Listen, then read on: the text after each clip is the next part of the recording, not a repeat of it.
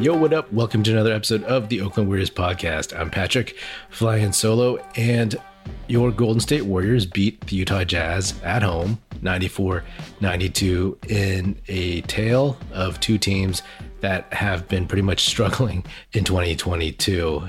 This game started off pretty decently for the Warriors. They were aggressive, they were hitting shots and they were playing with energy. I mean, it wasn't until that fourth quarter where they completely lost steam. But I was curious to see how they would be, how they would respond after that exciting, dramatic Steph buzzer beater in the Rockets game. And they seemed to respond well. You know, they had a little bit more bounce in their step. They looked like the normal Warriors, albeit without Draymond and Klay and Andre Iguodala out there. So that was good. Hopefully, going into these next games, the schedule gets a little bit tougher. This homestand schedule. The first week was supposed to be easier, and the second one gets a little bit tougher with Dallas on Tuesday, Minnesota on Thursday, and then the Brooklyn Nets on Saturday, who don't have KD. Kyrie Irving will probably play. You know, I'd rather have Kyrie play than KD, to be honest. This game, it wasn't the most exciting game, although it came down to the buzzer. Bogdanovich, he missed a three and the tip in caromed out, and the Warriors walked away with this one.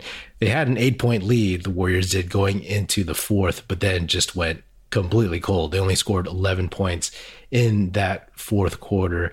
But I look at this game and this is kind of one of those unglamorous games that reminds you how deep this Warriors team is.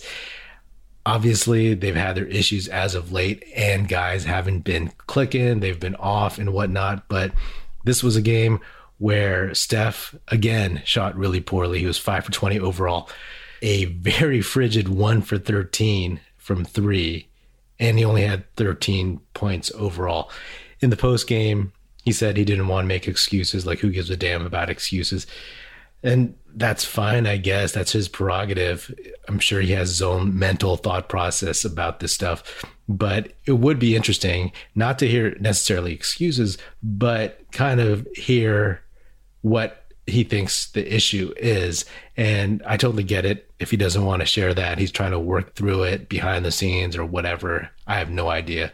Maybe his hand hurts still, you know, the one that kept him out of a game last week. But his cold streak has been going on longer than that. I'm really surprised that he's still this cold. I think everybody is. But hey, the depth of this team, they picked him up, right? This was a game that didn't have Draymond Green, of course. Klay Thompson was a late game scratch because he had a tweak in his knee. His knee felt a little funky apparently it's not a big deal, so I'll just go with that. Hopefully it's not.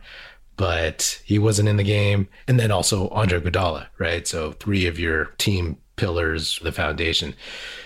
But Otto Porter, I've talked about him recently.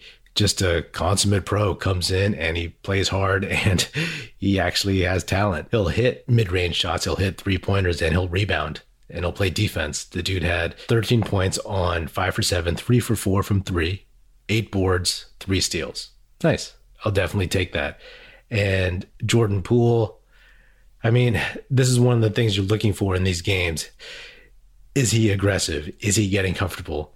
He was seven for 13, four of nine from three. He had 20 points, led the team. He looked aggressive. He put that crazy move and and broke Jordan Clarkson's ankles. That was impressive. Oftentimes when you see someone in the NBA fall down, it's because they either trip or the offensive player accidentally steps on their foot or something and so they fall over. But this was a legitimate shake and he just crumbled. So that was cool to see.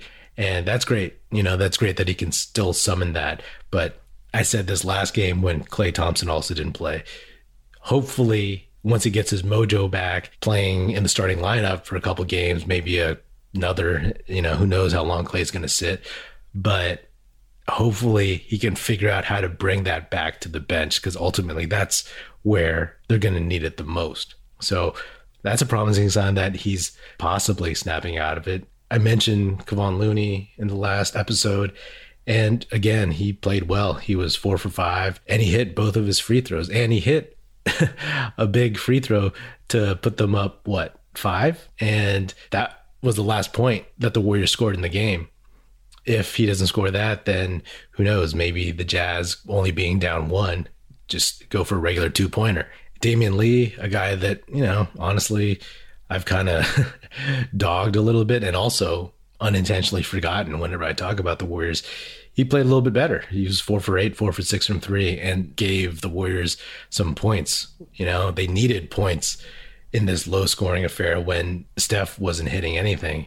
So this is what the team needed. It was again not the most thrilling game. They only scored 11 points in the fourth. The others, you know, as Shaq likes to call the supporting role players on his Lakers teams, the others on this Warriors team stepped up. Andrew Wiggins, he was six for 17 only and only one for five from three.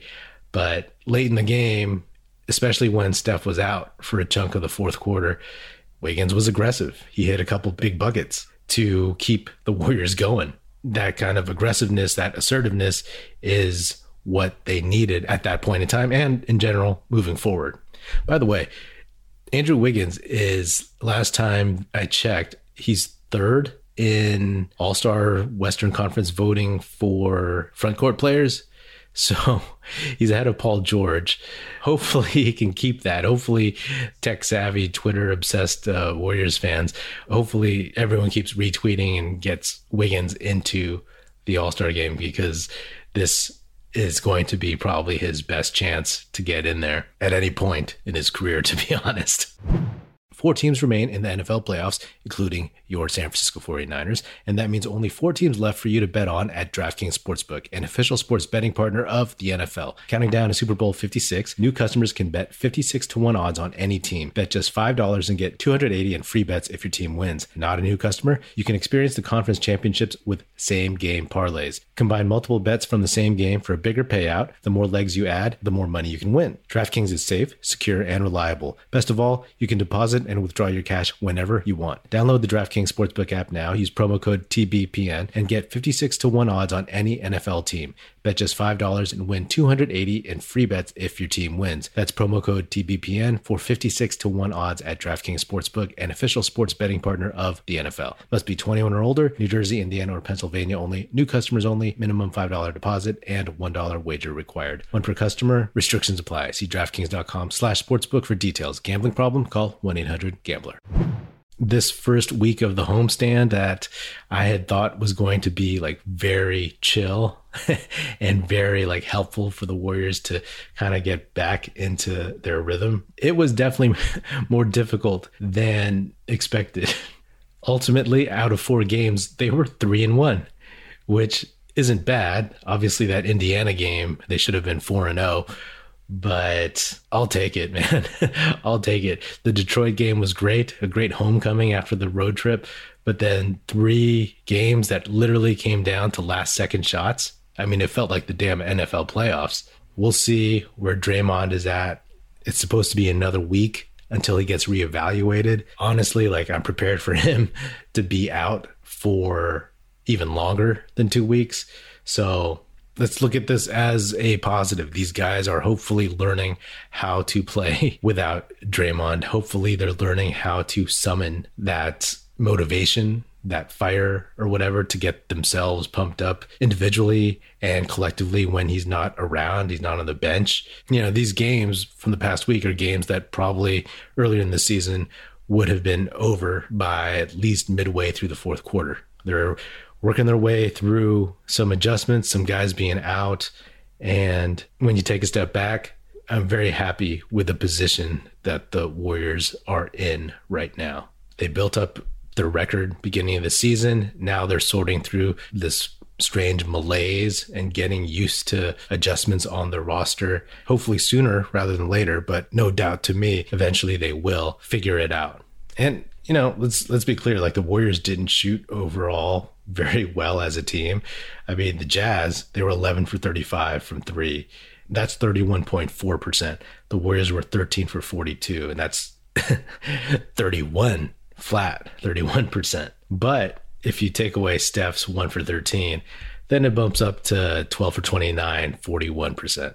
So again, this game is an example of the depth showing out like they're supposed to.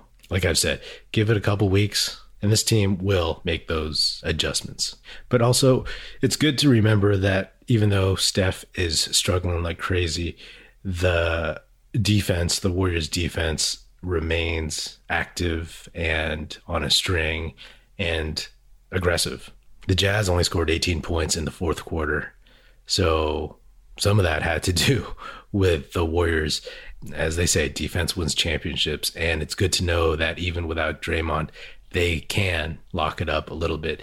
Yes, the Jazz didn't have Donovan Mitchell, and they're not the same Jazz that the league saw earlier in the season at this point but I'll take it. You know, I'll take that consistency and that effort on the defensive end when the offense isn't clicking so much. Anyway, that is another episode of the Oakland Warriors podcast. Be sure to subscribe wherever you get your podcast. Feel free to hit me up on Twitter at Patrick Epino, E-P-I-N-O, or at Oakland Warriors. Check us out at OaklandWarriors.com and be sure to tell your fellow Warrior fan friends to tune in and listen. The Oakland Warriors podcast is produced by National Film Society and is a part of the Basketball Podcast Network. And if you're so inclined, please do leave us a five-star rating on Spotify and Apple Podcasts and leave us a nice review on Apple Podcasts and say nice stuff about us. That'd be much appreciated. That's it. Music in this episode provided by Paper Sun. Special thanks to Paul Amardo for production support. See you next time.